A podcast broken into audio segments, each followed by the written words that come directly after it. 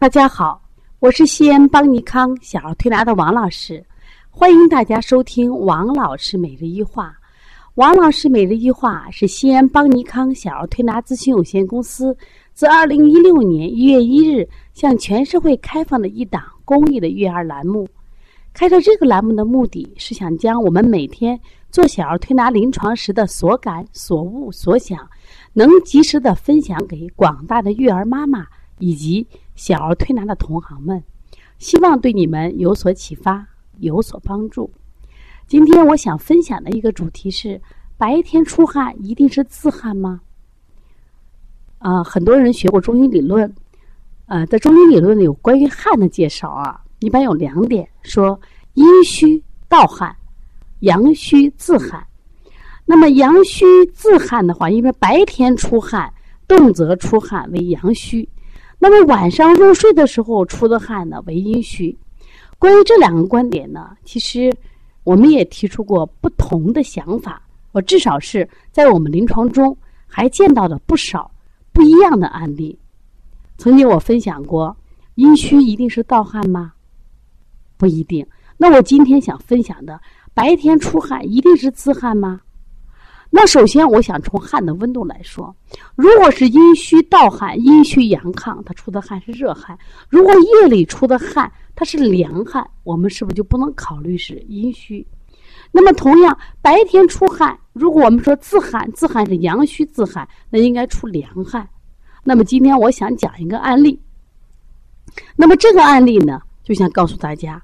白天出汗不一定是自汗，当然这是我一个朋友。今天呢，我来自一个深圳的朋友给我打电话说：“哎呀，他出汗出的有多少，像水洗的一样，就每天啊头上身上出汗，有问题吗？”他觉得也不对劲儿。那我就问他是凉汗还是热汗？哎，他说我也没摸过凉汗热汗。我说你现在摸摸。他说我觉得不觉得凉，不觉得凉。然后呢？他说我很贪凉，因为现在的深圳还很热。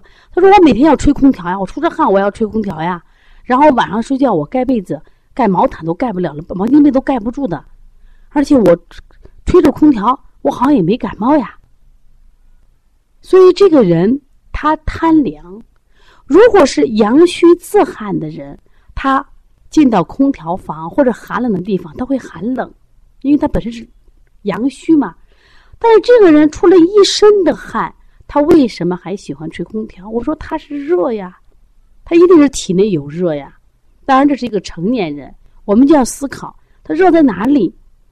饮食肥甘厚腻的食物会产热，是不是？但是呢，我们说他比别人出汗出太多了。当时我其实我内心就怀疑他体内要么有痰湿，要么有瘀症。这时候他就给我讲。实际上，我的心脏啊有一点问题，就他的心脏呢，就是个有一段啊堵塞呀，百分之四十，这就叫瘀症啊。我们在西医里面，只要你出汗多，他首先考虑心脏的问题，是不是心肌、心跳的速度过快、心肌力量过强，会出汗很多。那么，在中医里边，不约而同。也论证是汗为心之液，所以说我说你怎么办？我说你要调理你的心脏了呀。我说你能出汗这么多，虽然你吃药在控制，但是你的汗并没有减，所以说你别的地方一定还有余症嘞。如果你痰不多的情况，就是有余症呀。所以说人就是上了成年人啊，你看现在这个心脑血管疾病、脑中风的疾病越来越多。实际上跟我们吃的食物有很大关系。我们现在中国人吃的肥甘厚腻食物多以后，血液里的就粘稠度增加了，它容易形成淤堵。这种淤堵会导致什么呀？我们心跳什么呀？加快。这个淤堵会导致我们什么呀？出汗过多。所以希望大家重视。同样，我们在临床中啊，包括一些孩子，我们也发现。不是所有的白天出汗都是自汗，有很多孩子呢，他完全是什么呀？也是出热汗，就白天出汗，一动就出汗，但出热汗。但是我们发现蒸笼头是最多的，小孩出汗你摸头热的，这往往都是气机不顺的象，气机上逆嘛。对于这样的问题，我们是不是要调气机？那么这个气胀来源于哪儿呢？就我目前我想跟大家说，有两个原因。第一个原因是什么？脾虚腹胀，它中焦不通，肝郁气滞腹胀。有的人不理解，现在孩子怎么有肝郁气滞？现在的孩子独生子，现在的孩子生活在这种高楼、水泥这墙内，结果导致他不快乐，他也会瘀滞。所以现在腹胀的孩子很多。所以这种出汗千万不要理解为自汗。所以说，汗的温度是非常重要的判断标准。大家听明白了吗？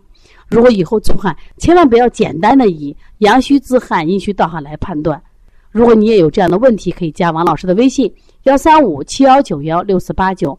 如果想咨询邦尼康有关小儿推拿基础妈妈班，包括我们的辩证提高班以及开店班，可以加邦小编的微信：幺八零九二五四八八二九。